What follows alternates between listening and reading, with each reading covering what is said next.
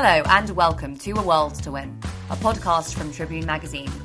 I'm Grace Blakeley, bringing you your weekly dose of socialist news, theory, and action from around the world. Today, I'm joined by Walden Bello, academic, author, human rights campaigner, and former member of the Philippine House of Representatives, who joins us today to discuss the history of the Philippines, his opposition to the brutal Marcos dictatorship, his long standing campaigning against US imperialism and neoliberal globalization, including breaking into the offices of the World Bank to steal confidential documents, and how COVID 19 is affecting the Philippines. As you know, our funding for the first few episodes comes from the Lipman Miliband Trust. They're a brilliant organisation, and you can follow them on Twitter at Lipman Miliband. But we need to build up our subscriber base if we're going to make this sustainable over the long run. So if you're just as excited to listen to this podcast as we are to bring it to you, you can sign up as a patron on patreon.com slash a world to win pod. That's patreon.com slash a world to win pod. You'll get access to exclusive content and behind the scenes action from all our episodes and the chance to influence the future direction of the show. Don't forget to subscribe to the podcast on iTunes, Spotify, or wherever you get your podcasts, and give us a rating if you're a fan. Also, make sure you follow us on Twitter, Facebook, and Instagram for updates, all with the handle at A World to Win Pod. Now, without further ado, I give you the first section of the show, the rundown, where Walden Bello and I discuss the coronavirus in the Philippines and the growing discontent with President Duterte.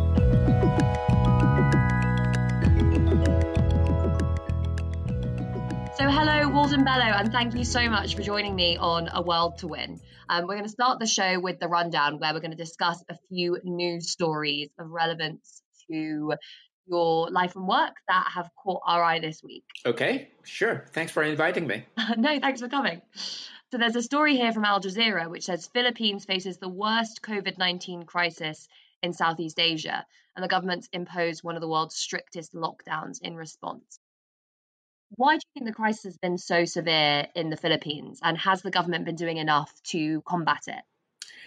Well, um, the government has the wrong approach, and it's been treating fighting the virus like a military campaign, basically using coercive measures, telling people to do this, arresting people for violations of curfew. Just, you know, it's a bullet against the virus, and obviously that doesn't work. And um, if you look at what's happened in neighboring countries like Thailand, uh, where they've contained the virus, and Vietnam, where you know very few deaths, and uh, the same thing in Thailand, Malaysia.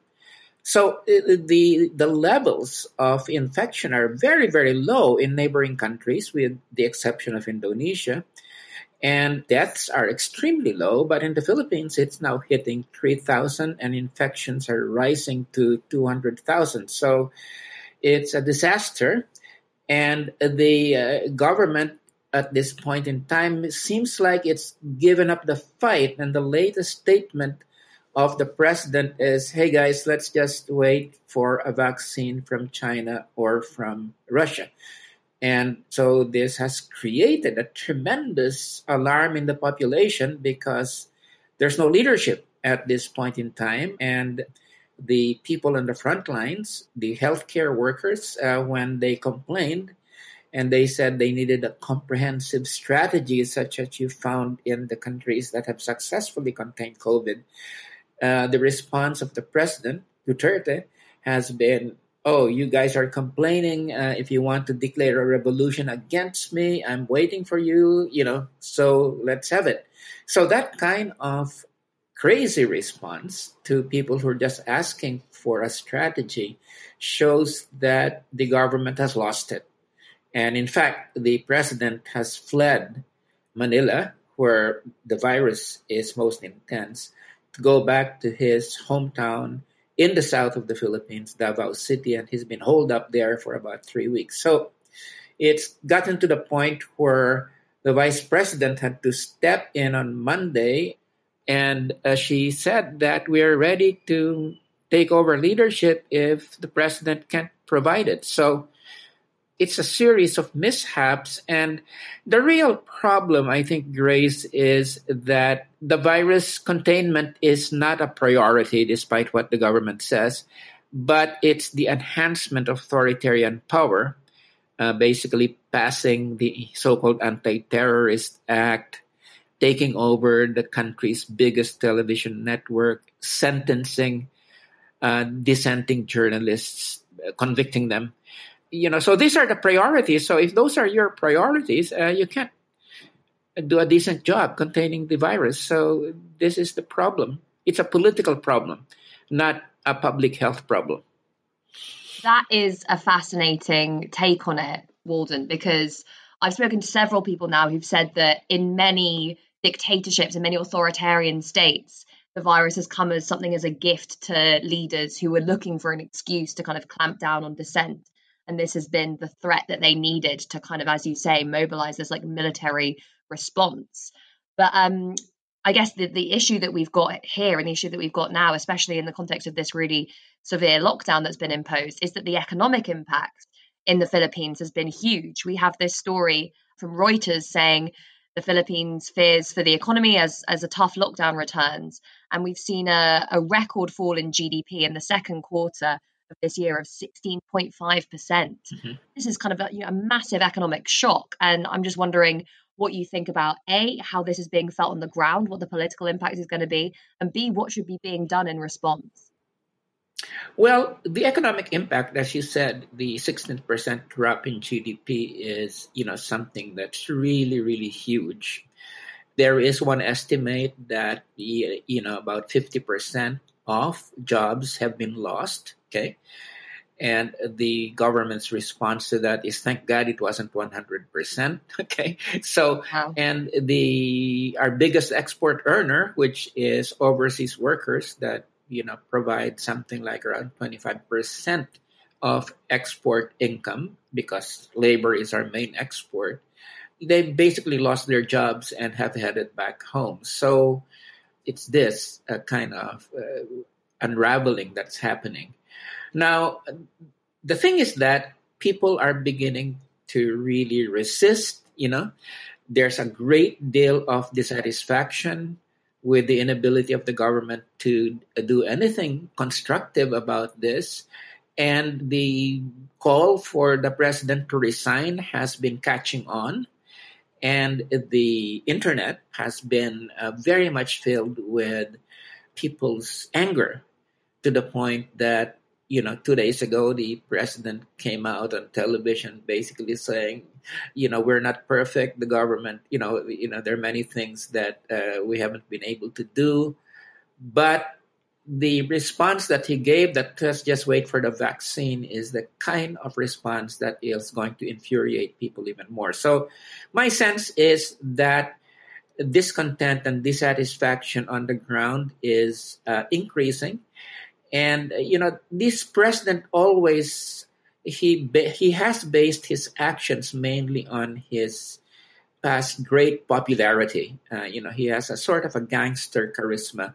And uh, you know basically people were willing to give him the benefit of the doubt because of their feeling that uh, you know here's a guy who's finally going to change things despite the fact that he has all this gangster approach to things. But now that's gone because of the gross incompetence with which he has managed this.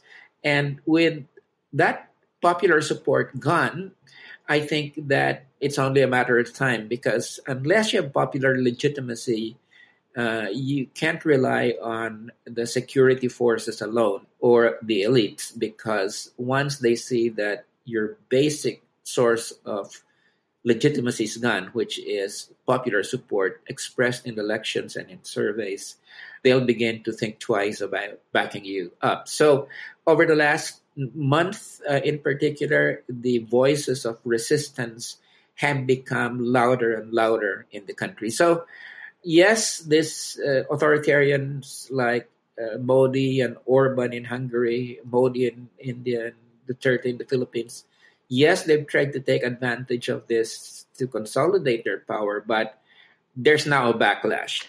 Just staying on the, the economic impact for a moment. Sure. Because obviously the, the Philippines has had a big loan from the World Bank. They've had their credit rating downgraded.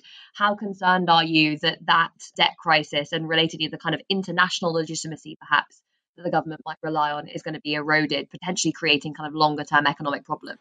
Well, clearly, the more we get loans from the IMF and uh, you know the World Bank and the Asian Development Bank, although these loans may not come with the conditionalities that might come with the regular loans, nevertheless, what you're doing is you're piling up a lot of debt, and this debt will have to be uh, repaid. And um, you know, so far the cries of developing country governments and um, people in the global south has been, you know, we need to forgive the debts that that we have, not only convert what you're giving us now into grants, but the debts that we're paying to the multilateral agencies as well as to private banks uh, need to be forgiven at this point in time, and that's not a move that's been accepted by the group of 20.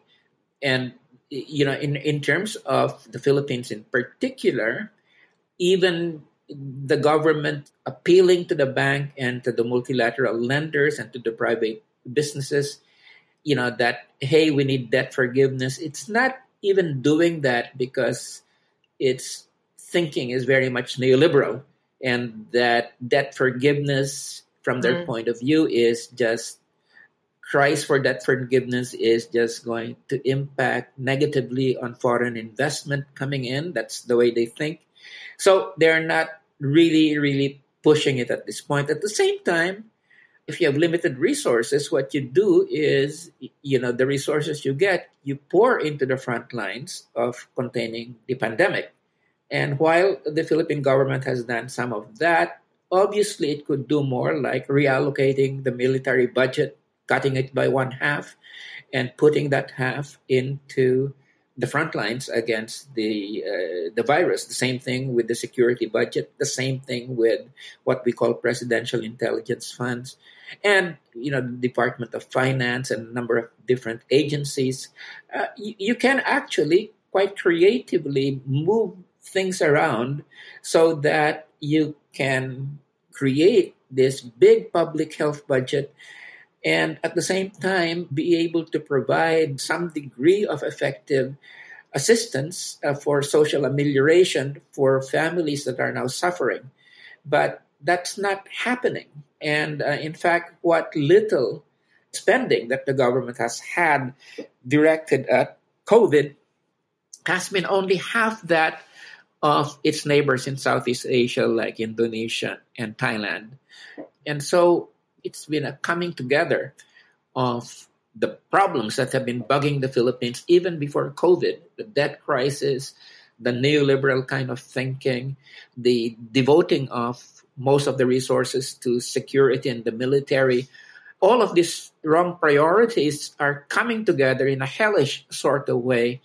And, uh, you know, this is why we now have the situation of a leaderless country in terms of containing COVID that you have in the Philippines. And it has really eroded the legitimacy of this government. And once that goes, uh, it's just a matter of time. Uh, unfortunately, mm. it's taken a virus to do that, but we all have been puzzled by how these people have been able to harness people's discontent and have this kind of charisma that people are willing to give them the benefit of the doubt. Well, I think what's happening now mm. is that people are basically pulling back.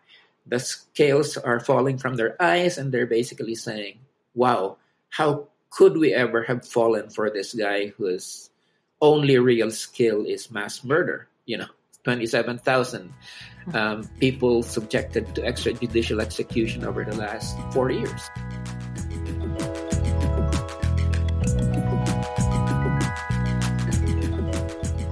We're going into the second section of the show now, the deep dive, where we discuss your life and work.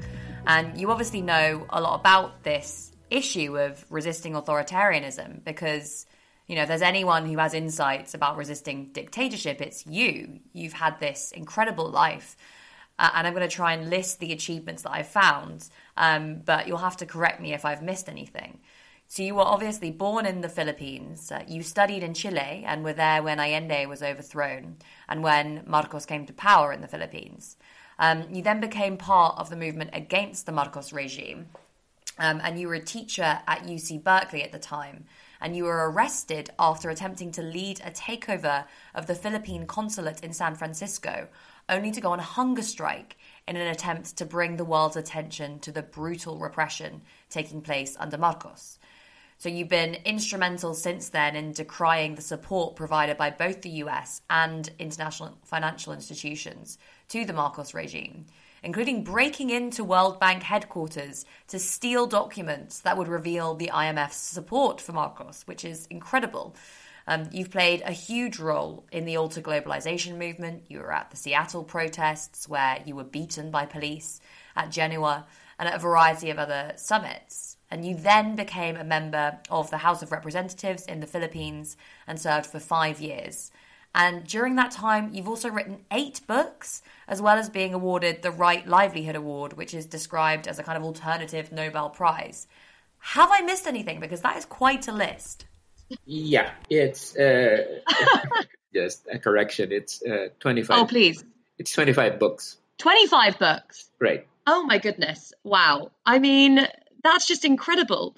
Um, many listeners probably won't be that familiar with the events that took place in the Philippines in, in and around the kind of 1970s. I only have the vaguest kind of understanding of it myself. So, can you talk to us a little bit about the emergence of the Marcos regime and its authoritarian slide? Because I believe it's been called one of the most corrupt administrations in the world. Yeah, well, the Marcos government, uh, which you know became a dictatorship in 1972, was part of a swing towards dictatorships in the global south, beginning with the Brazilian military coup in 1964 until around 1986, 87. Okay. And when we had democracies restored, a great number of the restorations taking place through popular uprisings, like the Philippines, for instance, in 1986. And basically, in a nutshell, the Marcos government was abolished constitutional rights, the freedom of the press, assembly, and became a real full blown dictatorship. And it was supported with a great deal of money from the World Bank and also militarily by the United States. So it was quite unpopular and uh, it generated a lot of resistance and it was yes very corrupt. Billions of dollars were taken out of the country and stored in swiss and american banks. The uh, first lady of the philippines imelda marcos became a synonym for extravagance on the part of rulers. So the US support was quite important. And when the US withdrew that support in the mid 80s, it was one of the conditions whereby Marcos fell when a popular uprising emerged. And that was it. That was the character of this regime. So this was a very bleak period in the Philippines. And it was part of that bleak period in the global south where dictatorships replaced formal democracies. And, you know, this was basically the period from 1964 in the Philippines, it began in 1972 and it ended in the mid 80s with the restoration of constitutional democracies. Yeah, so I mean, you spoke a little bit there about the support of the United States for this you know, horrific regime. And you've obviously played a big role in kind of exposing the support given by the US and also the, the international financial institutions like the IMF and the World Bank for supporting the Marcos regime. Can you talk a little bit more about that and also the kind of longer links between the US and the Philippines? Because obviously the US colonized the Philippines, and that isn't something that even a lot of Americans know to this day. Ah, yes. Well, the Philippines, uh, you know, was one of the first uh, formal colonies of the United States. It was taken over in 1899. There was a war of liberation against the U.S. occupation after Spain was defeated by the insurgent forces. The Americans came in And uh, there was a period of uh, pacification in the Philippines where about 500,000 people died. Um, and it was a very brutal occupation by the US. Then we were a colony from 1899 to 1946.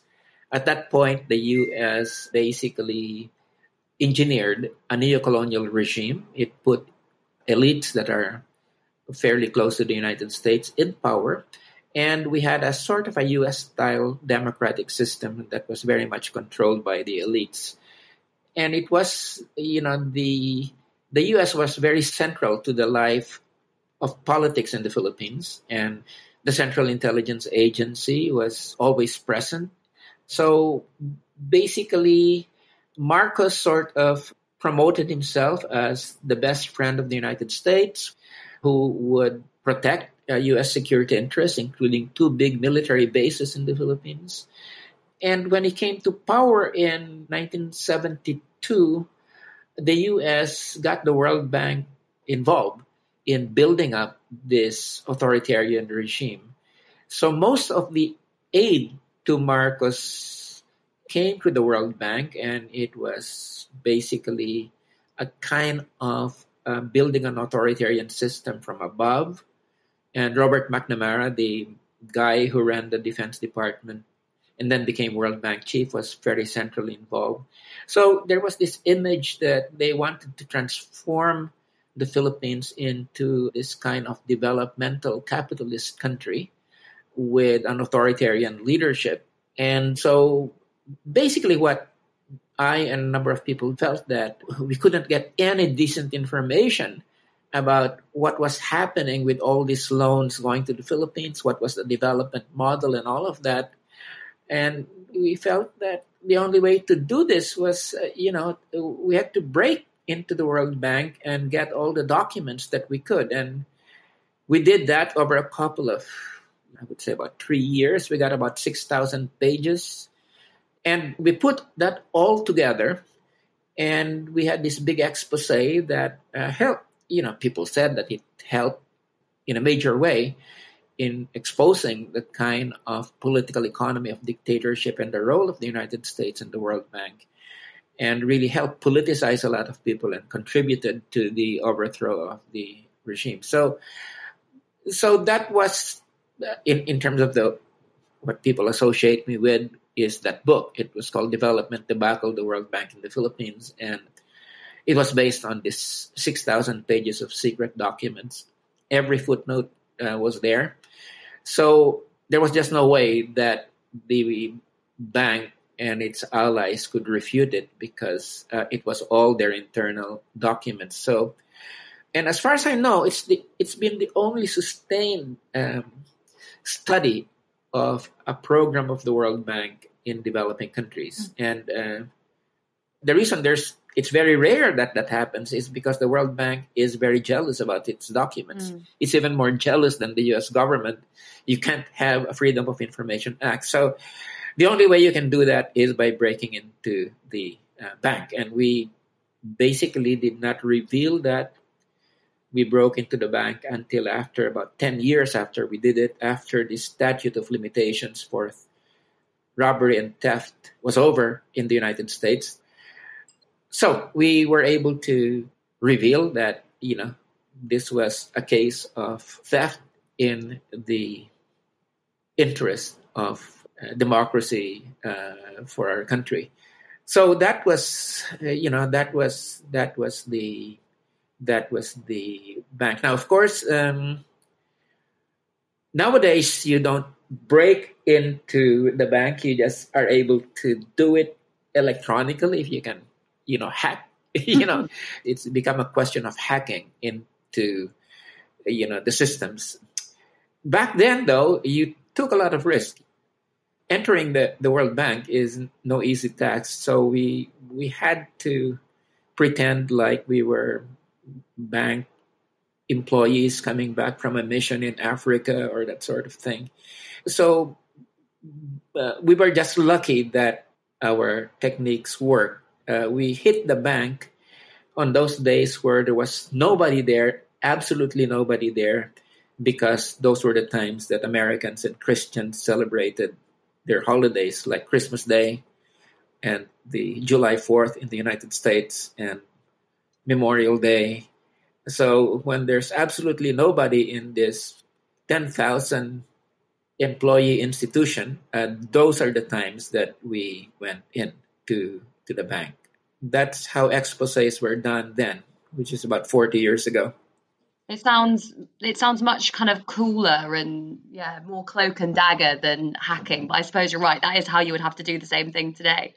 Yeah. So, yeah. The next question I want to ask you is linked to that, linked to that that um, discussion of tactics. You've obviously got extensive experience with various forms of direct action in your opposition to both the Marcos regime and also the the international financial institutions throughout your career, from hunger strikes to, as you say, breaking into um, the World Bank offices. So, what do you think were the most effective tactics that you've used throughout your career, and what do you think that says about how activists should be thinking about um, their their tactics and strategies of kind of resistance to governments and to capitalism more generally today?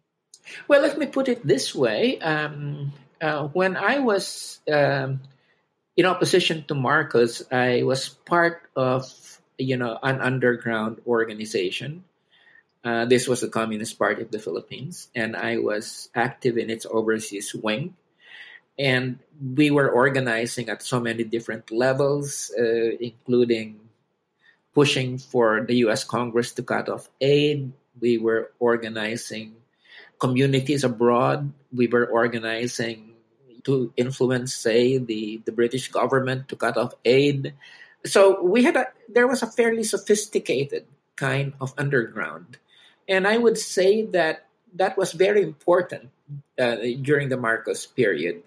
The kind of discipline that communist parties and the Communist Party of the Philippines, for instance, was able to achieve was extremely important because you know what you were facing was the savage fist of a dictatorship you know so it was very important to have different kinds of resistance from underground resistance to armed resistance to demonstrations and, and that sort of thing. So I must say that that kind of organizing uh, in which you are part of a larger organization that's very disciplined was very important. Now, it also had its drawbacks in the sense, you know, that um, you know you it it was wedded to a certain kind of uh, theory of social change that it was wedded to the idea that uh, that the United States would never abandon Marcos that elections were useless because they would just be stolen by the dictatorship. Uh, and because it was so rigid in terms of its ideas about how change would take place, it became a bystander when there was a popular insurrection that finally overthrew Marcos in 1986. And this is this is the problem with organizations like communist parties because they get wedded to a theory and then when reality goes a different way they can't move quickly enough and so that's that's the problem the second problem with the communist party of the philippines unfortunately like many marxist leninist parties it was not able to avoid this a purge that took place within its ranks, which resulted in so many people being killed because they were suspected of being military agents. And anyway, the, the, the problem is that there was no system of justice. And for those reasons, I left the party back in the late 80s because I thought that it was, you know, this was already a period when Marcos was gone and you needed a new approach to things. And I didn't think that the party provided that anymore. So I uh, became very active in terms of not only in the Philippines, but in the movement against the World Bank and the IMF and the anti-globalization movement that was emerging in the late in the 1990s and early 2000s the knots you know, so here I think it was very important to be able to, you know, have direct actions, especially during periods uh, when these international organizations or international corporations, you know, had their big meetings like the G7 or the G10, the meeting in Genoa back in 2001. So the idea was to, there was no big plan, but basically it was masses of people concentrated at certain key points historically and in certain places you know that became very decisive. So seattle in 1999 for instance uh, the world trade organization was never able to recover from the massive opposition in seattle that took place. We were able to you know working across borders target the World Trade Organization, the World Bank, the IMF, and contribute to a delegitimation process was very important. So we also need to realize that that there are phases to this. Uh, for instance, the anti-globalization movement, after successfully stalemating the World Trade Organization, unfortunately, 9/11 happened and 9 11 basically took the wind out of the sails because basically what happened there was terrorism became the big agenda item. And the progressive movement was not able to really recover until the 2008 2009 financial crisis, which then led to the the emergence of the Occupy movement in the United States, the Indignados in Spain, and you know uh, Syriza in Greece, and that of course dovetailed into the growth into the global resistance against the war in Iraq. You know, so you know I, I would say therefore that that phase whereby the left was able to regain the initiative lasted for a bit, but unfortunately, I think that the anti globalization movement or the alter globalization movement, unfortunately, it got derailed uh, because the social democratic parties in Europe, including the Labour Party in Britain, uh, were identified with the kind of neoliberal policies that uh, had been imposed during the period leading up to 2008 2009 crisis and and after that and um, because of that, a lot of our critiques, um, the the critique of corporate-driven globalization, uh, the alternative of deglobalization, unfortunately, uh, because the mainstream left was identified, the social democratic left was identified with neoliberalism, that many of the positions advanced by the independent left, like in our case, deglobalization, ecofeminism and food sovereignty, many of the things that we were fighting for were cherry picked by the right, uh, especially, for instance, the the opposition to um, to globalization, and um, and and it was wedded to a kind of right wing nationalism, which then occurred in in in many European countries, uh, leading to the the rise of the right wing parties. Uh, in the United States, uh, Donald Trump was able to get to power because he was, you know, he was against the Trans-Pacific Partnership, which, uh, you know, the Trans-Pacific Partnership and free trade agreements had really decimated the jobs of people in the United States. And Trump opportunistically made use of that to win those vital four states in the Midwest, which were mainly uh, working class votes that went to him, or people just sat out the elections and gave. That meant that, given the peculiarities of the U.S. system, that meant that he was able to win the electoral vote. So, so these are sort of the advances and retreats that have taken place over the last few years. I think I would say that the ability of progressives all over the world to coordinate their activities internationally and target certain key developments and meetings like the Seattle meeting of the World Trade Organization. That was very important, and they did make um, a difference.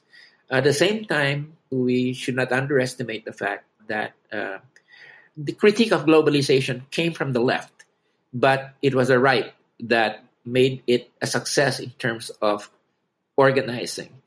The right ate the left's lunch.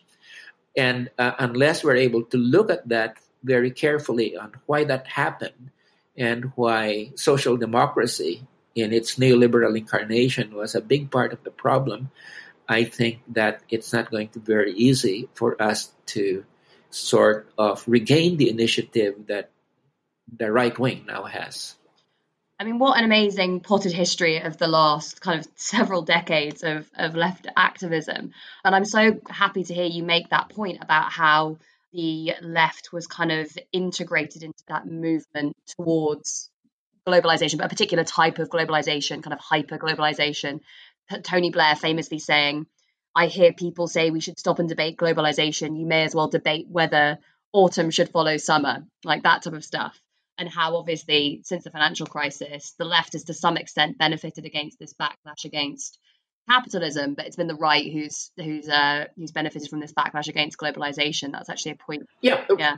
Well, I, I think Grace, that's that's precisely the point because although Margaret Thatcher is the figure and Ronald Reagan are the figures most associated with neoliberalism and pro corporate globalization.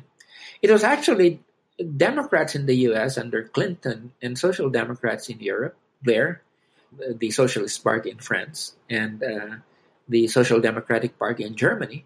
They really were the ones that were effective in terms of implementing neoliberal policies because what they did was really they were the ones that were able to persuade or get their mass parties behind neoliberal initiatives that the Christian Democrats or the conservatives would not have been able to do. Like, you know, in, in Germany, for instance, the conservatives could never get the kind of labor reforms, you know, that finally, the Social Democrats, the SPD, when they came into power, was the one that implemented it to a tremendous dissatisfaction of uh, German workers. So there's this this reality that although you had conservatives, um, you know, definitely espousing neoliberalism, the ones who were able to translate that from theory into reality we're social democrats. And that's really so unfortunate because what happened is that the independent left, people like you and me and many other peoples that had begun the critique of globalization, couldn't move forward because the left was identified with the social democrats. And so the right uh, was able to harness this sort of dissatisfaction among workers. You know, I mean, you can just put yourself in the shoes of working class people who who feel that their party has deserted them and uh, you know they they definitely were ripe for the picking and i think that's one thing we have to give the right wing that they were able to you know they were able to smell an opportunity and they took mm-hmm. advantage of it and boom we've had this you know, like in the united states this craziness of, of this crazy president you know, who uh, was put in power by basically workers in the Midwest who mm. who didn't vote Democratic because they associated Democrats with job exports and all of that and bad trade deals, you know. So we're, we're talking a lot about globalization and hyperglobalization here. Some people will hear that and think, oh, you know, it just means people able to go around the world, trade deals, etc. Can we just talk a little bit about the difference between, say, post Second World War, Bretton Woods globalization, and the kind of neoliberal hyper globalization we've seen in the 1980s, and the links that it has with the instability of the financial crisis, with rising global inequality, with tax avoidance, with all these problems that we're facing today? Uh, yes, well, you definitely had a, a period from the late 40s to the late 70s, uh, where you had a capitalism that was informed by, uh, you know, a Keynesian ideology, where basically the centerpiece of it was a compromise between labor and capital, which came into effect with recognition of unions, regulation, strong regulation, controls on the rise of inequality, controls on finance. It was very difficult for finance, for capital to shift from one finance capital to shift from one country to another. And basically, this was a period where, despite the fact that it was a capitalist system, at the heart of it was a kind of a compromise between capital and labor that was able to achieve levels of income equality. You know, of course, it was still unequal, but income equality that had not been there in the early part or the pre World War II era. And basically, what you really had was controlled capitalism or managed capitalism. And that fell apart in the late 70s for a number of different reasons. And what basically neoliberalism offered itself, which basically said that enough of these government regulations, let's get rid of this capital labor compromise. You know, we need to liberate finance and all these controls over trade so that trade uh, you know you know doesn't become a destabilizing instrument. Free trade is best so let's let's get rid of all of this artificial quote unquote artificial barriers on trade.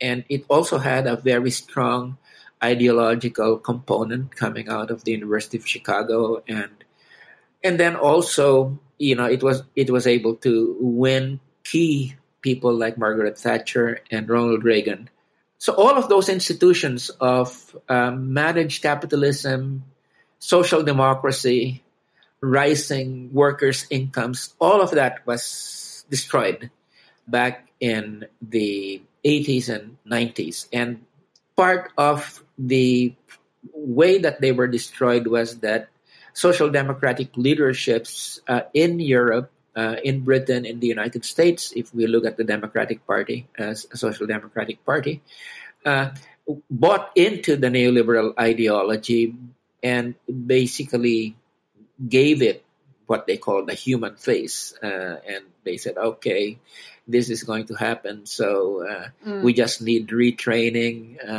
Let's finesse it a bit so that it's not too brutal in its effect on people. But nevertheless, the effects were there. And uh, in in the United States, it was the Clinton administration, a Democratic administration, that basically overhauled the financial system and deregulated it.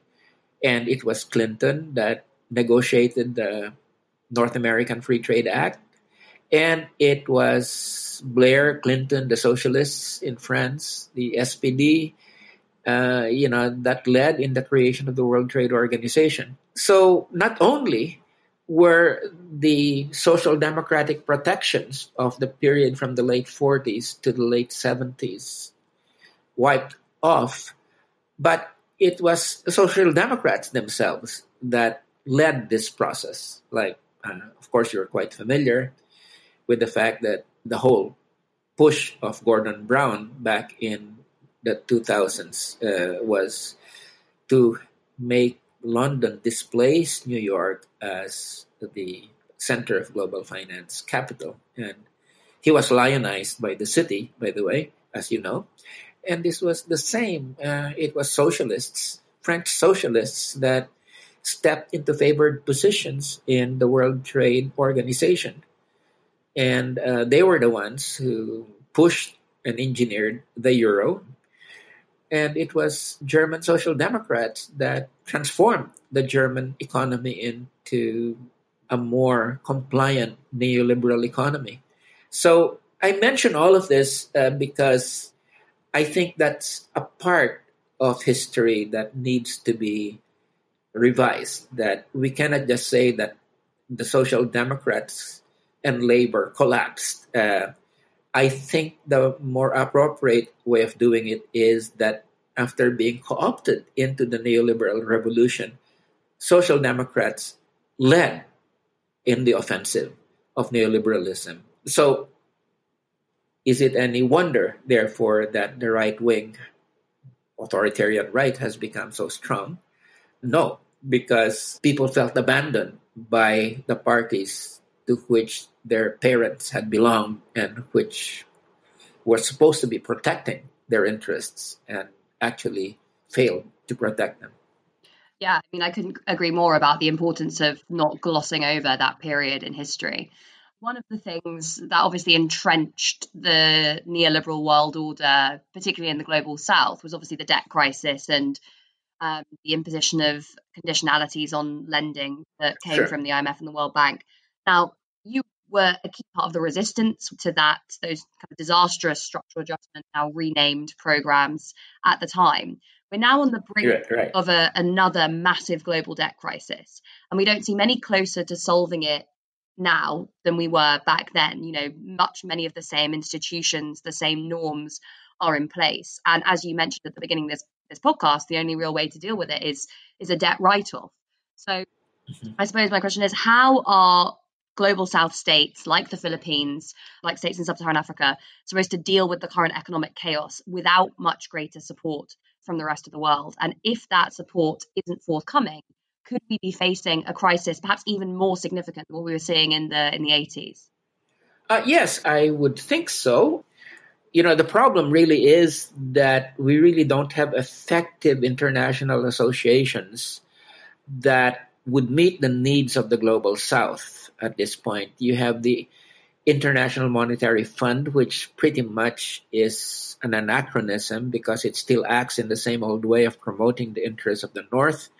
And of course, the United States is there because the United States um, controls about 17% of the vote and it can block any sort of reform, both at the World Bank and the IMF. Uh, so any sort of reform that would be much, much more congenial to the interests of developing countries, including a massive aid at this point in time, the creation of special drawing rights.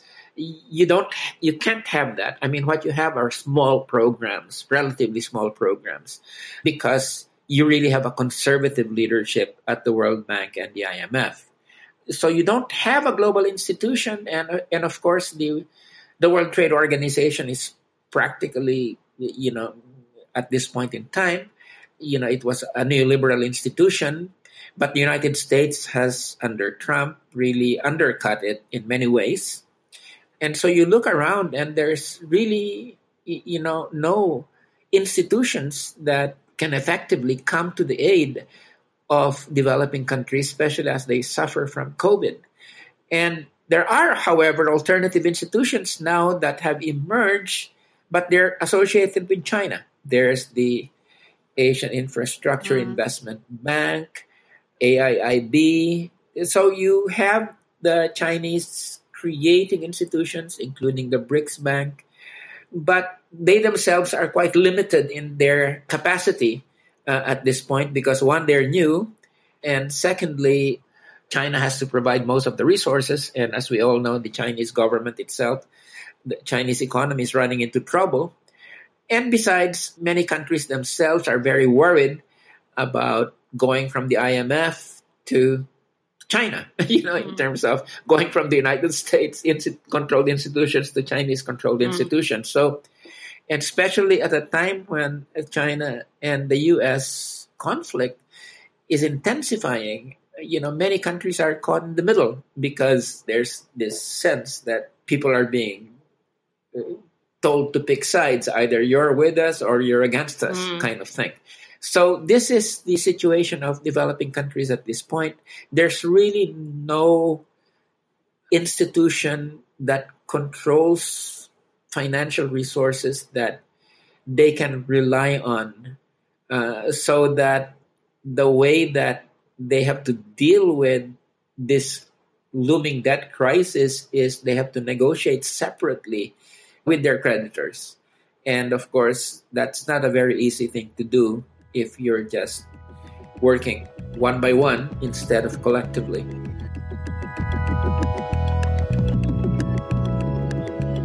Just now going to go to the final part of the show, the struggle, which is where we just quickly talk about a movement or a campaign that you might want to bring to listeners' attention. So, is there anything that you'd want our listeners to to know about, to think about, to get more involved in? And if so, how might they do that? As you said, you know, the climate is the centerpiece of struggles at this point in time. And the second struggle that, you know, is against the rise of authoritarian movements and authoritarian regimes. And this is something that we are united both in the global south and the global north because mm. we are being assaulted by right wing figures and right wing parties in both the global north and the global south. We have Narendra Modi in India, we have Rodrigo Duterte in the Philippines, and then um, and then you have all these people like Orban and mm. Marine Le Pen and uh, you know your own prime minister. Yeah.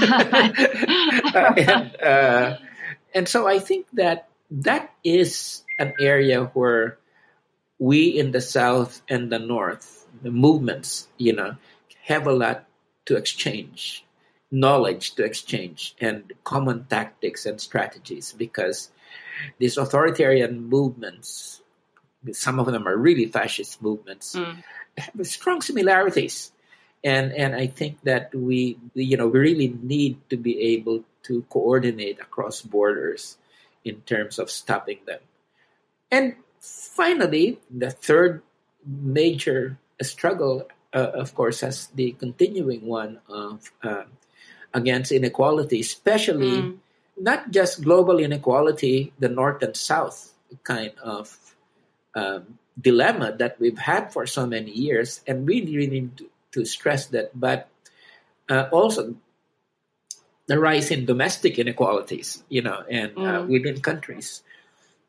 which really has accelerated over the last several years. So I would say that those three axial struggles uh, the climate, the rise of the right, and inequality those are the struggles that I think we really need to be able to work together across north south lines. Thank you so much, Walden. It was an absolute pleasure talking to you. Thanks to Grace, and I, uh, I'm very happy discussing things with you, Grace. No, it's been fantastic. Thank you.